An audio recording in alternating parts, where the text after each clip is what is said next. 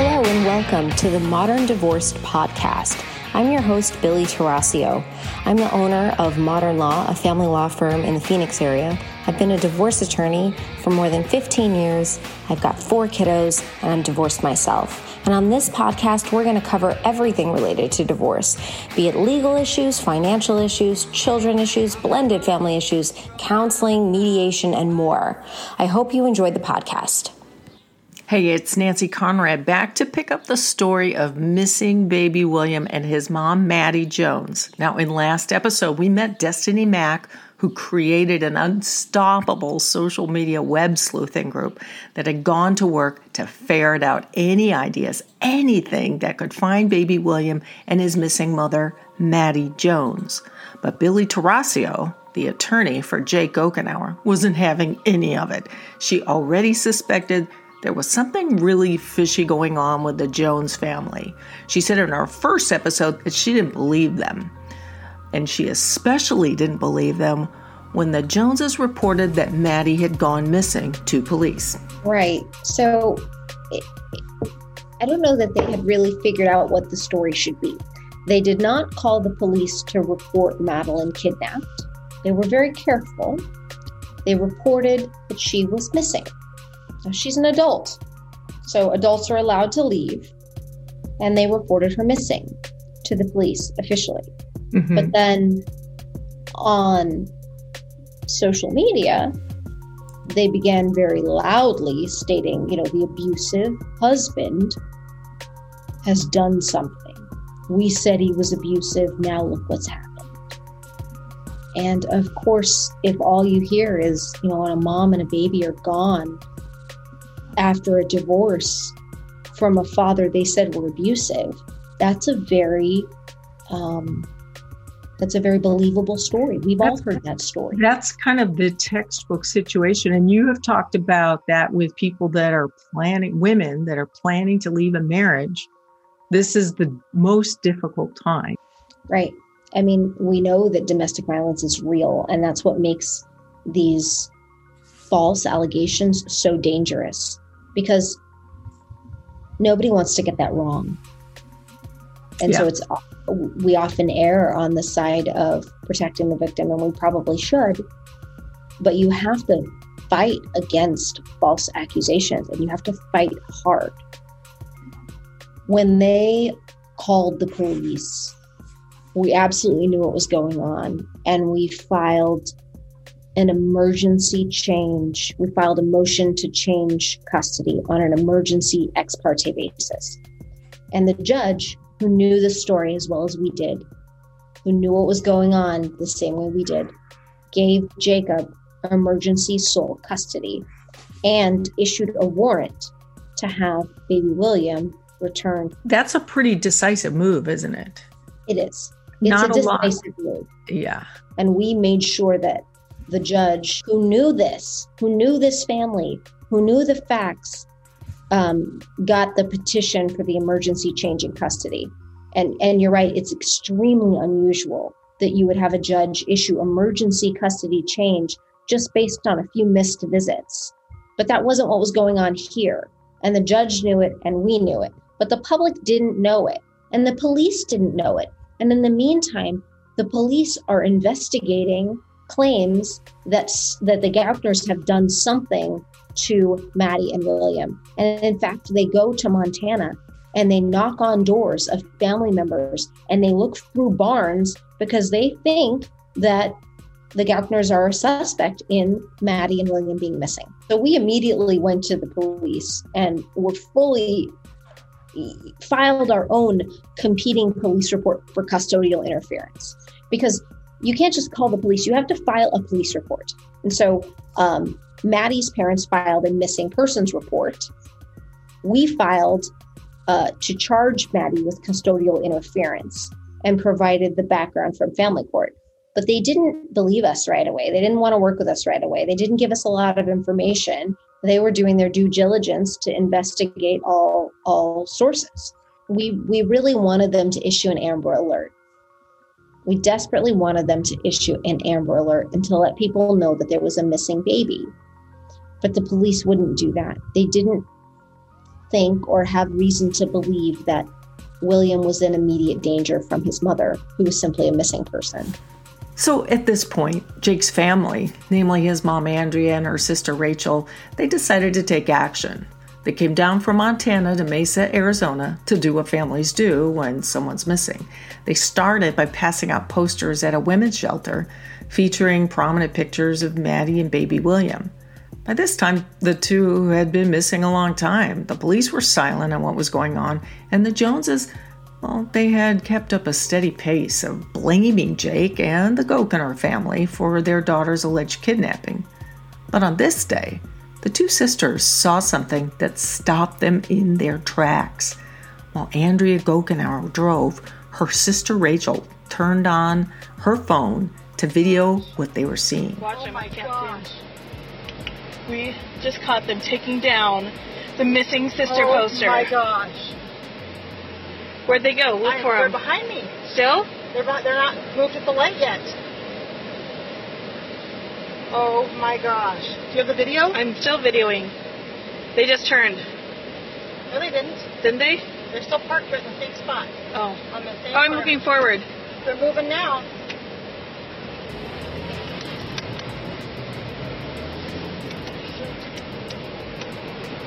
Shoot, shoot, shoot. They're down shoot. that way? Yes, right there. Crap. Come on. Come on. I knew we were going to find them taking down those posters. I just knew it. oh my it. gosh, we got to get that up online. We have to. I hope we got the whole thing of them taking it down. Oh my gosh. At least they were able to. So let's meet Rachel available Guernsey. Jake's aunt, who picks up the story from here. So that you know anyone who had information would be able to come forward. And after that, we were coming down and we were passing out flyers and doing rallies and doing candlelight vigils and and as much as we could to get information out there. Every time we would get any little tidbit of information or had a thought about, oh, what about here? Have you checked over here? You know, we would pass it along to the police. As much information as we had coming, we would pass it along. It very rarely came back to us, any information. And so for a really long time, we didn't know are the police believing them? Are the police thinking that, yeah, that dad did it? You know, especially when they started searching our homes. I'm like, like, where is this investigation going? We know we didn't do it. Like, I'm in Montana. My mom's in Montana. They claim my mom, my, you know, Jake's grandmother helped in the kidnapping. Um, so all these like kind of crazy things, we don't know where the crazy stops being believable because for us it was never believable oh yeah especially when we had received you know we had gotten copies of the police reports from the domestic violence cases in their home and having read those and seeing like the fact that they were you know throwing things and pushing things and crushing phones and you know it was it was from my standpoint very unhealthy and very unsafe Oh, I forgot to mention that our web sleuths had dug out through public records police reports from past years showing when the cops were called to the Jones family home as there were accounts of domestic violence reported by Roland Alex Jones involving his wife Cassie. Um, and so to know that under regular circumstances, if you want to call it regular, I don't know if their life has any regular, but under normal everyday circumstances, that that's the extent that their family goes through. I didn't know how far that that so-called crazy was going to go. You know, so we didn't know. Well, our, our our belief was that she was probably hidden somewhere with him, but we didn't know that. You know, we had absolutely that fear. Like, what if do I think that she would intentionally harm them? I don't know. But do I believe that with her given history that she could rage out of control potentially and and do something harmful? Absolutely. I absolutely believe that that was the case. Was it to the point that it could have killed one or both of them? I had no idea. I had no idea. It was a fear that I had. I didn't allow myself to dwell on it too much, but it was definitely one of those things that that crept up and was always in the back of your mind. And then we don't know is, is there, are they going to try and come after us? Right? Because we're making a stand. Well, that's kind of scary, right? I mean, they needed to do something, but even after the video was captured of Cassie and her younger daughter taking down the missing posters, nothing happened. We were getting deep into a hot, hot Arizona summer, and there was no news on the case at all. So I went back to Billie to find out what she could do. And what was your next step at that point? How could you get this case to move forward? Um, what tools did you have in your toolbox? Yeah, so that's a great question. Um, typically, we wouldn't have a, I mean, typically a family law attorney wouldn't be involved at this point, but it was the only tool that we had. And so you know, the Gaukners wanted their own investigation. They weren't waiting for the police who weren't doing anything as far as they knew, as far as they could tell. Um, and the police, of course, weren't updating us every every moment to tell us what was going on. Although that eventually did happen. The police did eventually understand that we were allies, that we had information, that we could help, that we were all on the same team. But that took a while. So I used the custody case to help do our own investigation. And normally in a family court, you cannot, um, you can't really investigate third parties. But in this particular case, we knew that Maddie wasn't funding this herself. And so we asked the same family court judge for permission to depose Roland and Cassie and the grandmother, who was also living in the home. And we asked for permission to subpoena bank records and phone records of the family that Maddie was living in. And the family court judge said, absolutely, yes, you can. Now, this is a really interesting pivotal point because otherwise you there was nothing you had available to you to investigate this and the police weren't making anything public and we didn't know you didn't know if the the joneses had been looked at or what they were taking in uh, as as evidence or, or whatever and not only that, you didn't necessarily have to keep this information under wraps. At some point, the depositions were uh, shared within a group of people. So, so, it wasn't. So, what's interesting is a lawyer must keep the attorney, their, their client's secrets and confidences. Any information received from a client is confidential. But in this case, the client didn't want this confidential. The client wanted the information shared. And so it's it I can use my capabilities to investigate to get information and to give it to the client. And then the client can do whatever they want with that information. So I was able to depose. Um, and then the clients, of course, have access to that deposition and can share it as they see fit. So it was really the Gaukners that took that information and put it out in a social media group and said, "Hey guys, this is what the Joneses are saying about that." That was a very interesting move, and I'm sure it irritated the Joneses to no uh, to no end. Was there any legal move that they made as a result of that? In the criminal case, many, many, many months later, they got a gag order that prevented me from speaking about the case and probably prevented the Gaukners from doing the same. But up until that point, there was nothing they could do. They were very, very, very angry, but there was nothing they could do. And it's not surprising. Listen in on Cassie Jones being asked about her efforts her family made to find the allegedly kidnapped daughter Maddie and baby you grandson. Posted on Facebook that you were raising money in order to hire a private investigator to help find Madeline. Um, Do you recall that? I was not raising money, no. But there have been multiple friends that that are raising money. That's correct. All right, and you posted on Facebook that, um, please help. You said, there is no update on Maddie and William. Our hearts are just aching. We cannot eat or sleep. We've hired an amazing private investigator. He already has several leads. Please help. Every penny of our money goes to the numerous attorneys we've had to hire. If you do not want to donate through UCares, people have been dropping off cash and checks at our home. If only 150 of our friends donated $20, we'd be halfway to reaching our goal. Do you remember that? Yes. Okay. Who's the private investigator? Um, back then, we don't remember his name.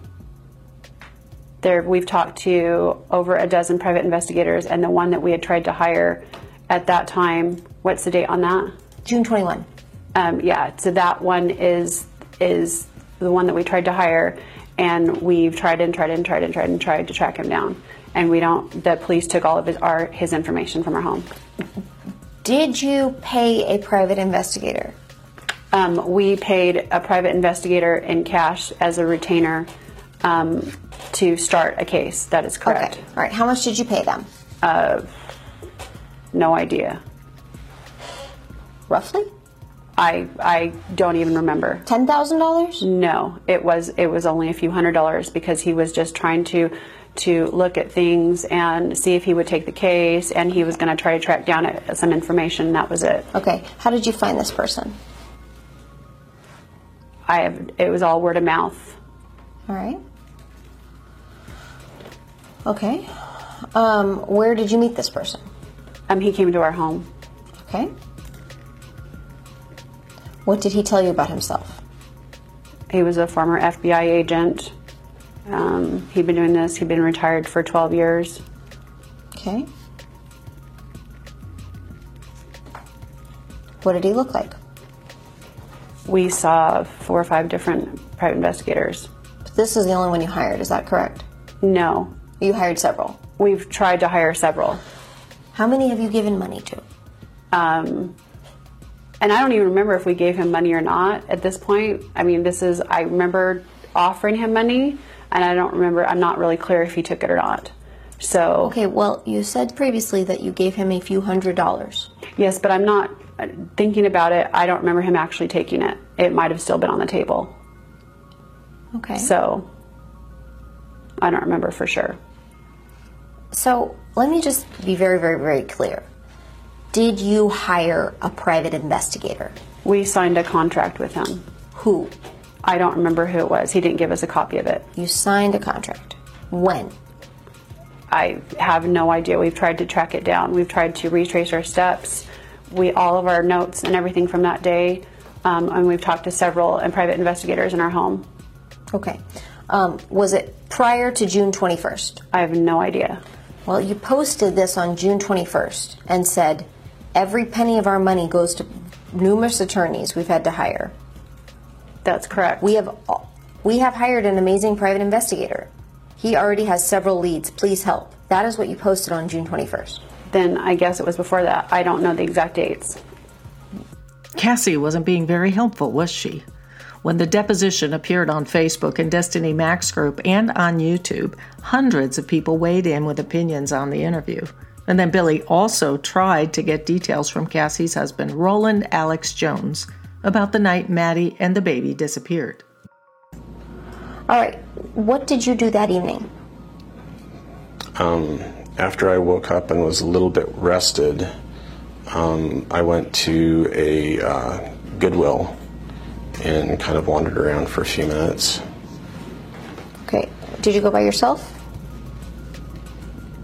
Um, that I don't believe so. I think I went with Becca and Kelsey that night.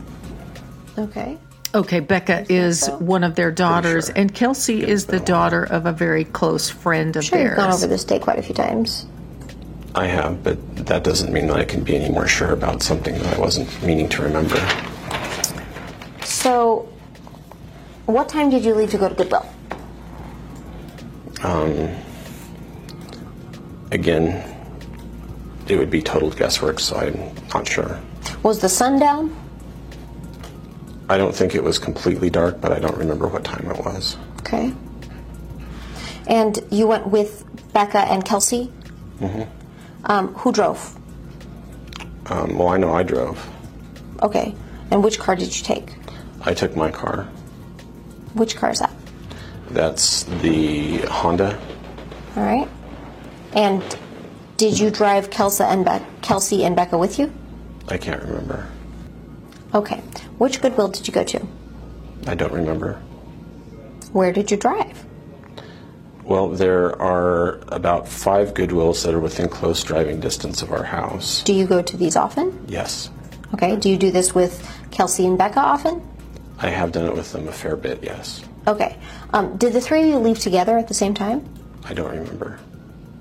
I want you to think about the night and tell me what happened. I do not remember for sure.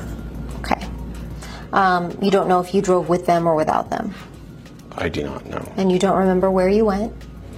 I remember I went to Goodwill. I Which don't Goodwill? remember which Goodwill. Okay. Did you um, They buy differ anything? only in the way that they are laid out. Did you buy anything? I can't remember if that was the night that I bought anything or not. So, because I go often. Okay. Um, what did you do after that? Went home. All right. When you came out of your house after dinner to go to Goodwill, did you notice that all of the cars were there? I didn't know. I didn't pay attention. Okay.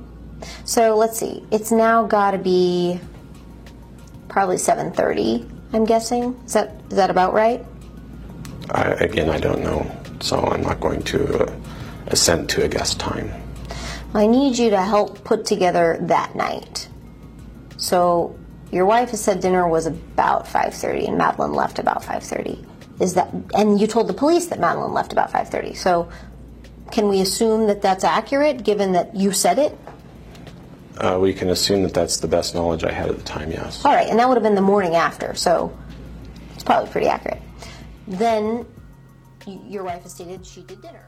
So you can see the kind of detail that Billie was trying to extract in the deposition, where people are sworn to tell the truth, even if they're not very excited about going through the process. Cassie was even less excited about the process when her elderly mother, Sharon, who lived with them at the time of the baby's disappearance, was also called into the modern law office for a deposition. The modern law office manager, Caitlin Lindahl, describes what that was like.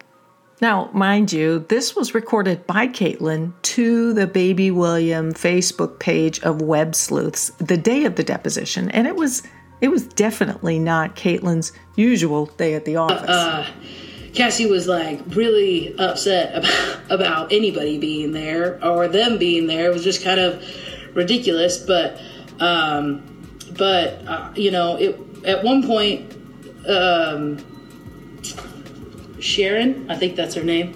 Uh, she uh, she was crying quite a bit uh, from some type of a question that Billie had asked her in the deposition, and and uh, Cassie, I could tell like she was getting ready to go like bust into the into the deposition. I'd already told her like she can't go back in my part of the office. Like we had we had a lot of conversations, and. Um, and so I like, you know, backed up my chair and was just like, no, stop, you can't go back there. And like stood right in front of her. And of course she yells at me about how she's going to call the police. And, and I was like, oh, this is awesome. I'm like, no, you can't call the police. She's like, yes, I can. Rah, stupid. And so, uh, and so, you know, I kind of went back and was like trying to give Billie a heads up that like she's about ready to burst into your deposition and and of course you know she's calling the police and i'm like ah so dumb and uh and so she called the police and and mike uh, mr baker the the attorney he came out and told her to go to the conference room again. She just didn't want to do that. So um so she called the cops and she's telling the cops about how um how her mom is held in distress inside of this deposition um, and she is being held against her will to try to um, and and the attorney screaming at her and her mom's notorious for heart attacks and she and I'm refusing to let her to go in and it's just it was just ridiculous. I was like and so I literally she's like telling the cop this and I'm just like no that's not true at all. I'm just like screaming. I'm pretty sure the cop or the 911 person probably heard it because I was just like this is just and so then, you know, she hangs up the phone with the cops. She's like, I'll call back if there's any more problems. And I was just like, Cassie, your your mom is fine. She's in there. Billie's not yelling at her, and she is getting upset. But like, your attorney's in there. Nothing's going to happen to her. There's no way possible. And she's like, this is the very first time he's even met her, and just she just, wow. Um, the woman, first interaction, not my favorite. Oh, well, you could kind of tell that Cassie left a big impression on Caitlin. And the deposition recordings gave the web sleuths plenty to chew on.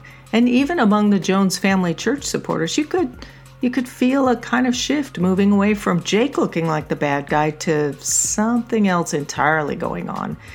In fact, that's what we'll hear about in the next episode when Andrea Gaukner, Jake's mom, and his aunt, Rachel Guernsey, talk about their own detective work in Rachel's Montana basement as they pour over subpoenaed phone and bank records. Thanks so much for listening to the Modern Divorce Podcast. Remember, anything you've heard today or anything you read online is not the replacement for actual consultation with an attorney and does not create an attorney client relationship. Even if you called in and we spoke to you, you were anonymous and we don't have your details and you have not become a client of modern law. However, we would love to speak with you, or you should seek out the advice of legal counsel or counseling or any other expert near you. And if you have an idea for a show topic or you need to speak with an attorney in Arizona, you can reach me at info, I-N-F-O, at mymodernlaw.com.